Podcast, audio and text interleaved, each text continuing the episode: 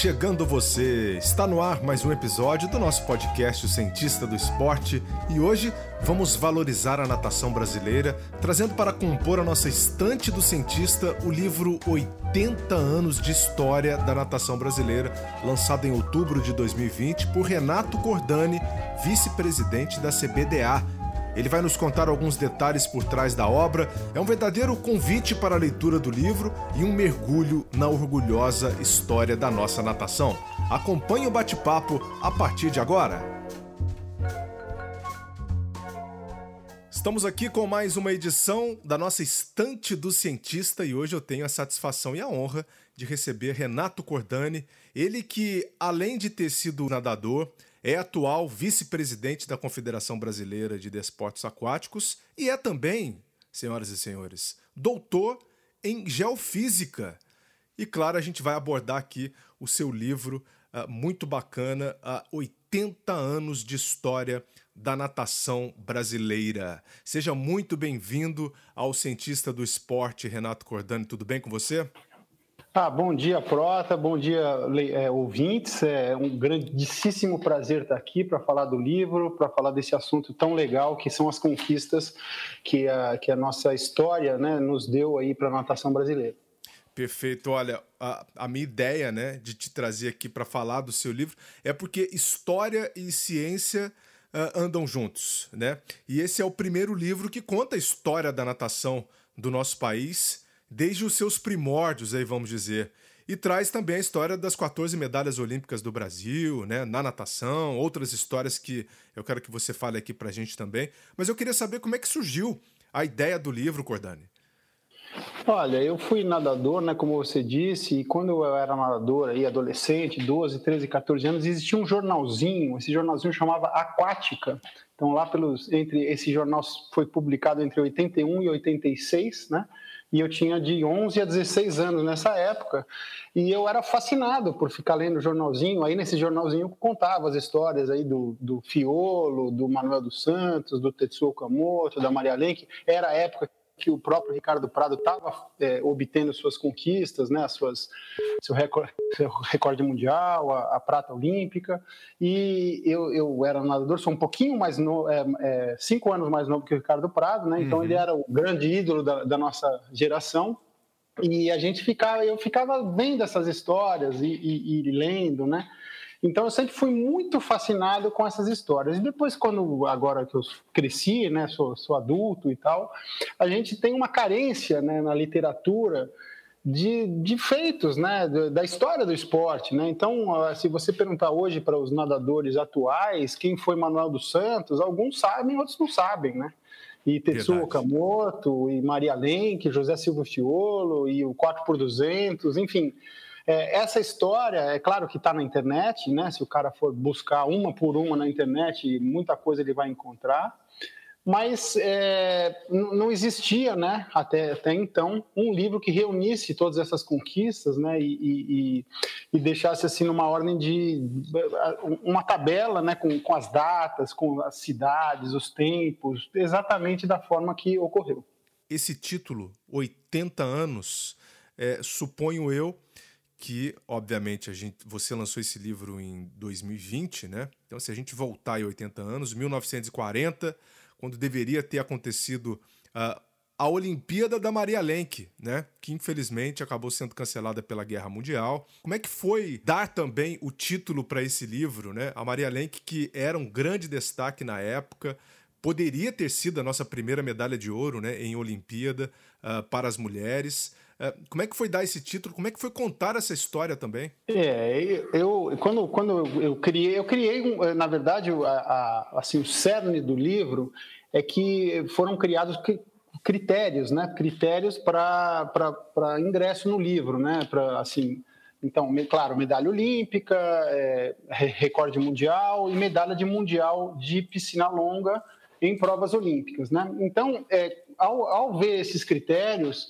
a gente vai buscar o primeiro feito, né, assim, da natação brasileira que, que teve relevância mundial foi o recorde mundial da Maria Lenk, que foi em 1939. Né? Em novembro de 39, a Maria Lenk bateu o recorde mundial de 200 peitos, que era uma prova olímpica, né? e, claro, ela era a favorita para a Olimpíada que ia ser ali oito meses depois daquilo. Né? Então, é, realmente ela, como, como você disse, seria a Olimpíada dela. E até é, já que estamos falando de 1940, seria também a Olimpíada da Piedade Coutinho, né? que tinha sido quinto lugar em 36, né, com 16 anos, é, e, e, em 40 ela teria seus 20 anos. Então a gente ia ter aí duas possíveis candidatas à medalha em, em 1940. E, e, a gente não conseguiu, a, a Olimpíada não ocorreu e só fomos ganhar essa medalha em 2016 com a Poliana, né? E essa história está tá contada lá no livro. Mas então, de novembro de 39, a última medalha que remete a esses critérios, que foi o do Bruno Fratos no 50 livre, a prata de Guangzhou, na Coreia, né, de, 1900, é, de, de 2019. Então, são 80 anos da primeiro feito, que é o da Maria Lenk em 39, até o último feito, até então, até o momento, inclusive não teve mais Mundial, não teve mais Olimpíada, não teve mais recorde mundial, então é o último feito dessa tabela até o momento. Então são 80 anos de Maria Lenk a Bruno Fratos. É, como é que você fez esse trabalho de pesquisa? Claro, além daquilo que a gente já sabe, além daquilo que já está descrito, você conseguiu apurar novas informações também, novas histórias, detalhes? Sim, é, o, o, novas histórias, é claro, a, aquilo que eu vivi, né, né eu, eu, sou um contemporâneo do Ricardo Prado e do Gustavo Borges, né, sou um pouquinho mais novo que o Ricardo, um pouquinho mais velho que o Gustavo, então eu vivi essas duas histórias, eu, eu estava lá, né, então, por exemplo, no caso do Gustavo, tem é, assim um momento em que o Gustavo vira a chave de um bom nadador para um candidato à medalha olímpica, né? Que foi um determinado dia lá em 1990, quando o recorde brasileiro do 100 livre em piscina curta era 50.67 e ele fez, melhorou mais de dois segundos, pulou pelo 49 e já fez logo 48, né? e eu estava lá presente, enfim, eu, eu, eu, descrevo esse dia, né? E, e, pouco, alguns meses antes desse dia, é, tinha é, declarações do Gustavo dizendo assim: não, eu gostaria de um dia poder tentar uma final olímpica, né? Então, o, jovem Gustavo de 17 anos é, tinha o sonho de tentar uma final olímpica, mas depois desse dia, passou a ser o favorito à medalha, né? E depois ele ganhou quatro medalhas na, na, carreira. Então, é claro que a principal razão do livro é ser esse relicário das principais conquistas de forma objetiva e com os tempos, assim, com rigor técnico. Mas é, é evidente que eu procuro escrever um texto agradável, né? Emocionante, como as conquistas foram, né? Então, as conquistas foram muito emocionantes, então eu procuro colocar no texto, né, no, no, no texto, essa emoção. Que legal. Que legal. Tem alguma história que você tenha guardada no fundo do seu coração, assim, em especial? Tudo bem que todas são, são especiais, né?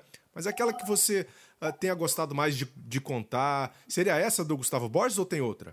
É, essa do Gustavo, né, que, que é uma, uma um, de certa forma pessoal, né, porque eu estava presente né, no dia em que, que isso aconteceu, né, mas eu, eu, sempre procuro colocar alguma coisa é, que, que não seja pública, né? Porque, assim, mesmo uma pessoa que conhece a história da natação, sabe as medalhas, sabe as conquistas, Sim. ele vai encontrar coisas diferentes no livro, coisas que ele não, é, talvez não, não soubesse, né? Um, uma porque eu peguei com entrevistas que eu fiz com essas pessoas, né? O próprio Manuel dos Santos, conversei com ele é, e, tal. Mas, é, por exemplo, é, algumas histórias que ficaram bem legais no livro, por exemplo, o Tetsuo Okamoto, né? Foi a primeira medalha olímpica em Helsinki 52, e, claro, todo, quase todo, todo mundo que, que conhece a história né, da, da, natação e das medalhas olímpicas sabe que o Tetsu foi o primeiro medalhista nos 1500. Mas eu conto ali como foi é, o treinamento dele, existia um concorrente dele que apareceu mais novo,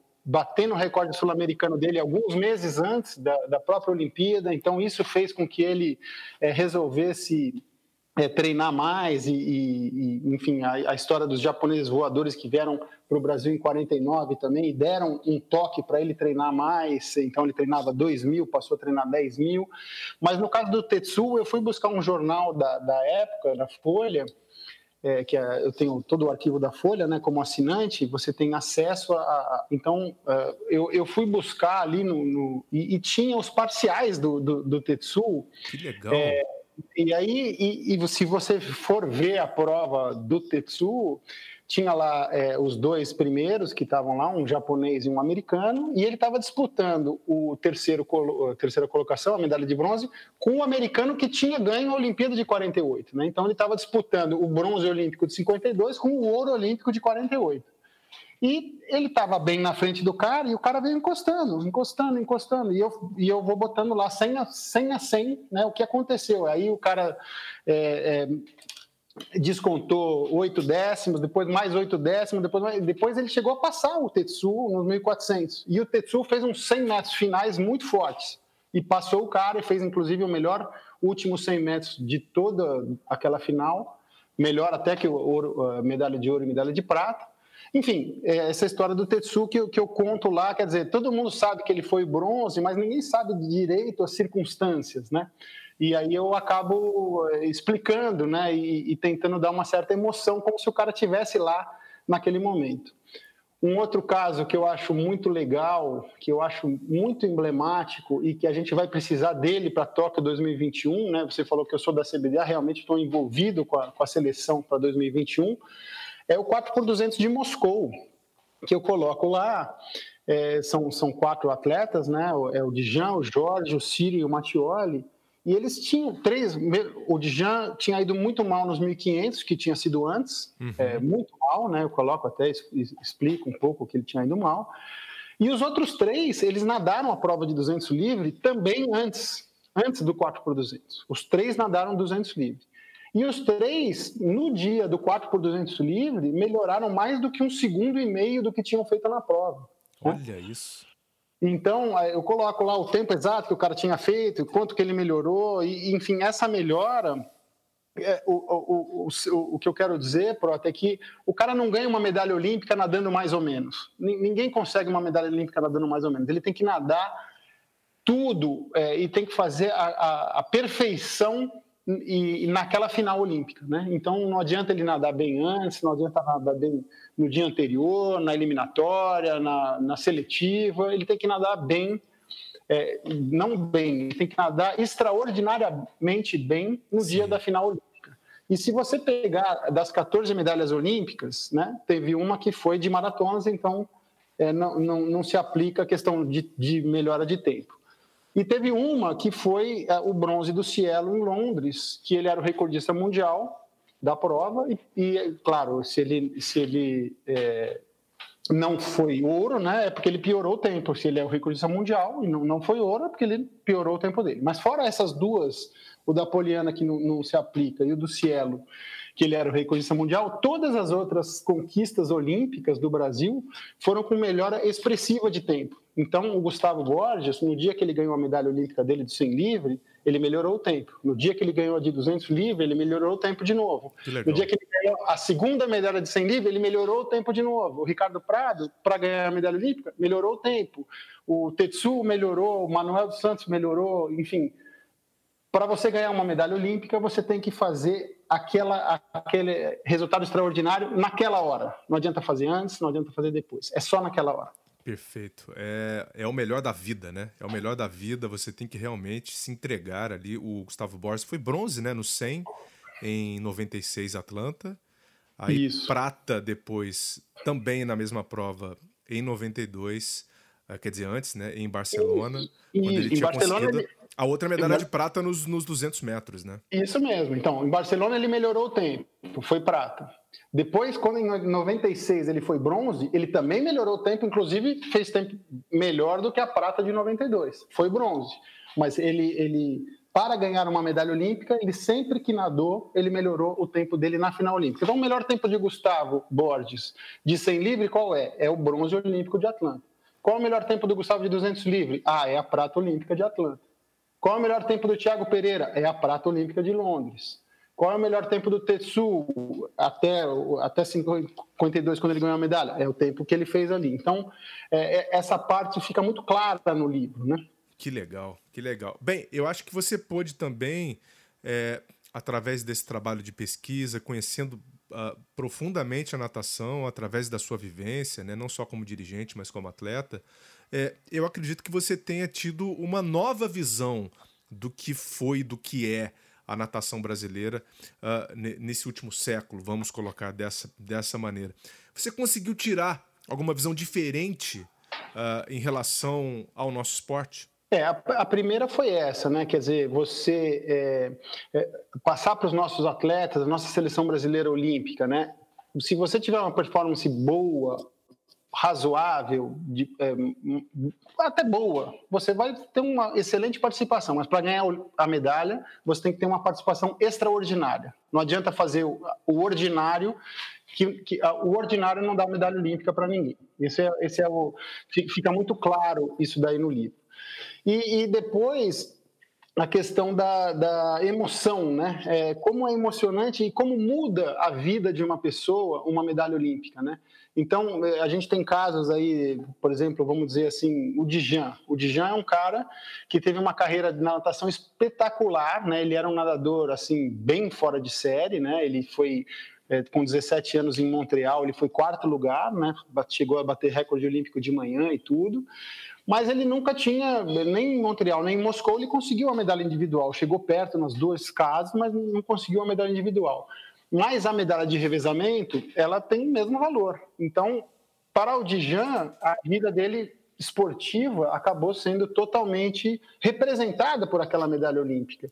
E, e, independente da carreira que você tenha, você pode ter recorde mundial, você pode ter é, medalha de mundial de curta, você pode ter muitas coisas você pode conquistar na sua carreira. Não é só a Olimpíada que, que tem a carreira, mas a medalha olímpica é uma coisa é, assim que você não precisa explicar, né? Uma medalha olímpica, eu até tenho conto também no, no livro um caso que a gente estava numa competição de master, né? Eu com meus amigos, a gente estava nadando ali, claro, é, bem amadora, de forma bem amadora, né? É, mais pelo, pelo prazer de nadar, de, de participar de competições esportivas, e tinha lá um nadador, né, que depois eu vou falar o nome dele, que estava ganhando tudo, batendo recorde mundial. Ele era mais bem mais velho que a gente, uns 10 anos mais velho que a gente, e tá dando tempo melhores do que a gente, né? Então é uma coisa que no Master é, é difícil, né? Sim. E aí, aí, um amigo meu que não conhecia muito.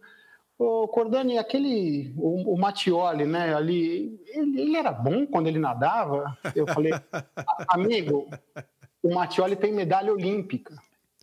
E quando você fala que um fulano tem medalha olímpica, é, acaba a discussão. Você não precisa explicar a medalha olímpica, você não precisa dizer se era em curta, se era em longa, se era em prova olímpica, não era em prova olímpica, se tinha os adversários. Cara, medalha olímpica, é, ela fala por si. Ah, pô, tinha medalha olímpica, então eu sei que o cara era um animal, né? Então, é, é a questão... A medalha olímpica, ela, ela, ela encerra a discussão sobre o nível técnico de qualquer pessoa. Que legal, que legal. 14 medalhas olímpicas, inúmeros recordes mundiais aí para o Brasil também ao longo desses 80 anos. Estou muito ansioso para ler o seu livro. É, a expectativa só aumentou aqui com, com esse nosso bate-papo. É, para onde você acha que a natação brasileira uh, vai nesses próximos 20 anos, vamos colocar aqui? O que, que a gente pode esperar? Já contando agora com uh, Tóquio, né? Se for realmente acontecer, a gente está nesse momento de indecisão. É, Para onde vai a natação brasileira, Cordani? Olha, é, bem claro que a, a, o, o, nível uh, técnico da natação brasileira nos últimos anos ela melhorou muito, né? Então, claro que a gente ainda depende de, de talentos é, esporádicos para ganhar uma medalha olímpica, né? Como foi ultimamente aí Thiago Pereira, César Cielo e Poliano Okimoto, são, são são talentos que surgem aí né, nesse, nesse caldo, mas o, o nível técnico é, é muito forte da, da, da, natação masculina, né? E, e, a gente tem condições, temos atletas aí jovens, muito bons, muito promissores, que têm toda a condição de povoar as finais aí já em Tóquio e, e, e medalhas e tal. A gente tem a, a, o revezamento 4 por 100 livre, que é muito bom, né? Muito um, bom.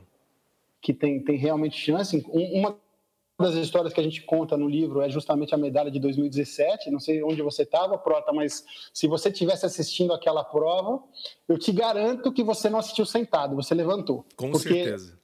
Porque acho que eu estava em casa lá com meus filhos, minha esposa, e eles também nem são tão apaixonados por natação assim, mas todo mundo levantou e ficou gritando porque foi uma emoção assim muito grande. Então eu conto também essa história. Mas esse mesmo revezamento, né, não exatamente os mesmos nadadores, porque até o, o Cielo não vai estar, provavelmente. Se o Cielo ainda continuar nadando, vai ser só os 50. Mas a gente tinha lá esse mesmo revezamento vai disputar né, a medalha de Tóquio. A gente espera que, que eles consigam, eles esperam conseguir também. Então é, a gente tem, tem uma equipe masculina muito forte. A equipe feminina, ela realmente está é, tá num, num, degrau abaixo e eu acho que é aí que a gente tem que atacar, como você falou, nos próximos 20 anos. Quem sabe em 20 anos a gente consiga que o nível técnico das meninas esteja similar ao dos meninos. Legal, porque aí em 20 anos a gente chega até 2040, né? A gente pode olhar para trás, também junto com o seu livro aí, fazer aí esses 100 anos, né? Da natação brasileira tirar aí um, um, um raio-x também dessa história. Cordani, ó, muito obrigado aqui pelo seu tempo, aqui pela sua a, a participação aqui com a gente. Gostei mesmo e fico realmente nessa, na expectativa aqui de, de pegar o seu livro para me aprofundar ainda mais nessas histórias aí. Queria que você falasse agora onde, onde o, o nosso ouvinte, o nosso assinante, pode encontrar o seu livro também. Faz o seu jabá aí. É, o livro está à venda na editora Reler, né? Você vai lá no, no, no site da editora Reler, é, assim dessa forma mesmo, editora Reler, e você encontra lá. E também ele está à venda no site da Swing Channel, né? Então, nesses dois locais, é, o, o, amante da natação aí acho que consegue facilmente é, a compra desse livro. Ele compra online, né? Num, né? É, com a pandemia a gente não está com distribuição física ainda, mas você pode comprar online chega na sua casa aí sem problemas. Eu queria só pedir, Proto, se você puder, é, falar um pouquinho sobre o capítulo 8, que é o último capítulo que eu escrevi. Por favor. É, o capítulo 8 é assim, é, até o capítulo 7 eu, eu conto é, essas histórias né, desses critérios que eu coloquei, que é medalha olímpica, é, é recorde mundial de piscina longa em prova olímpica e medalha de mundial de longa em prova olímpica. Mas o capítulo 8 eu escrevi para abrir um pouco esses critérios. Né? Então, eu conto sobre a Joana Maranhão e todas as finais olímpicas femininas, é, com a Etienne Medeiros, é, da Piedade. Eu conto algumas histórias de, de, de pessoas que talvez o, o, amante da natação nem conheça muito bem, que é o Willy Otto Giorgi e o Abílio Couto, que são precursores aí. É, eu conto sobre, por exemplo, o recorde mundial de 4 por 200 na piscina curta, né? Então, é, algumas conquistas de piscina curta também. Falo do Nicolas Santos, Felipe França, enfim, é, pessoas que não atingiram ainda até o momento os critérios é, daquela primeira parte, dos sete primeiros capítulos, mas que encontram um espaço aí no capítulo 8, é, que afinal a natação não é só Olimpíada, né, nosso recorde mundial, tem outras conquistas também. Então eu, eu fiz questão de, de, colocar isso. Mas voltando aí ao que você tinha dito, o livro então está à venda online na editora Reler e na Swing Channel. Maravilha. Bem, então tá aí, ó. Fica então também esse convite aí para o capítulo 8, para quem não conhece muitos nomes da natação brasileira. Aliás, Nicolas Santos, né? Um nadador que mesmo com uma idade mais avançada aí, né, com seus 40 anos, praticamente, vai rompendo barreiras. Né? Inacreditável o que faz Nicolas Santos nesses últimos anos. Inacreditável, inacreditável. E, a gente tem outros, né? Por exemplo, o Caio Márcio. O Caio Márcio bateu o recorde mundial de piscina curta. Eu coloco lá Felipe França, que bateu o recorde mundial em provas não olímpicas, que era no caso do, do 50 peito, é, a própria Fabiola, né? Então a gente coloca o Rogério Romero, que não, não, não bateu o recorde mundial, não, não teve medalha olímpica, mas participou de cinco Olimpíadas. Então a gente escreve nesse capítulo 8 aí sobre, sobre essas outras histórias, de forma um pouquinho mais resumida, mas estão lá. Não poderiam ficar de fora. Renato Cordani, muito obrigado pela sua participação, hein? Um grande abraço. Eu que agradeço pela oportunidade, grande abraço e realmente vou, dizer, agradeço muito pela oportunidade, porque a gente precisa divulgar a história. É, eu tenho, tenho muita, muito prazer né, em, em, ser a pessoa que escreveu sobre, sobre essa história, mas se não fosse eu, qualquer um que escrever, e, e eu acho que outros livros virão né? Você tendo esse livro como base é, técnica, você pode ter agora outros livros sobre coisas mais específicas. Enfim, é, eu acho que isso aí era, era um marco que precisava ser é, ultrapassado e foi. Muito obrigado, Proto. Maravilha, Cordani. 80 anos de história da natação brasileira com Renato Cordani, aqui no Cientista do Esporte. Legal. Agradeço muito ao Danilo Carvalho do podcast sobre natação, né, o Swimcast, pela sugestão do livro aqui para nossa estante. Valeu demais.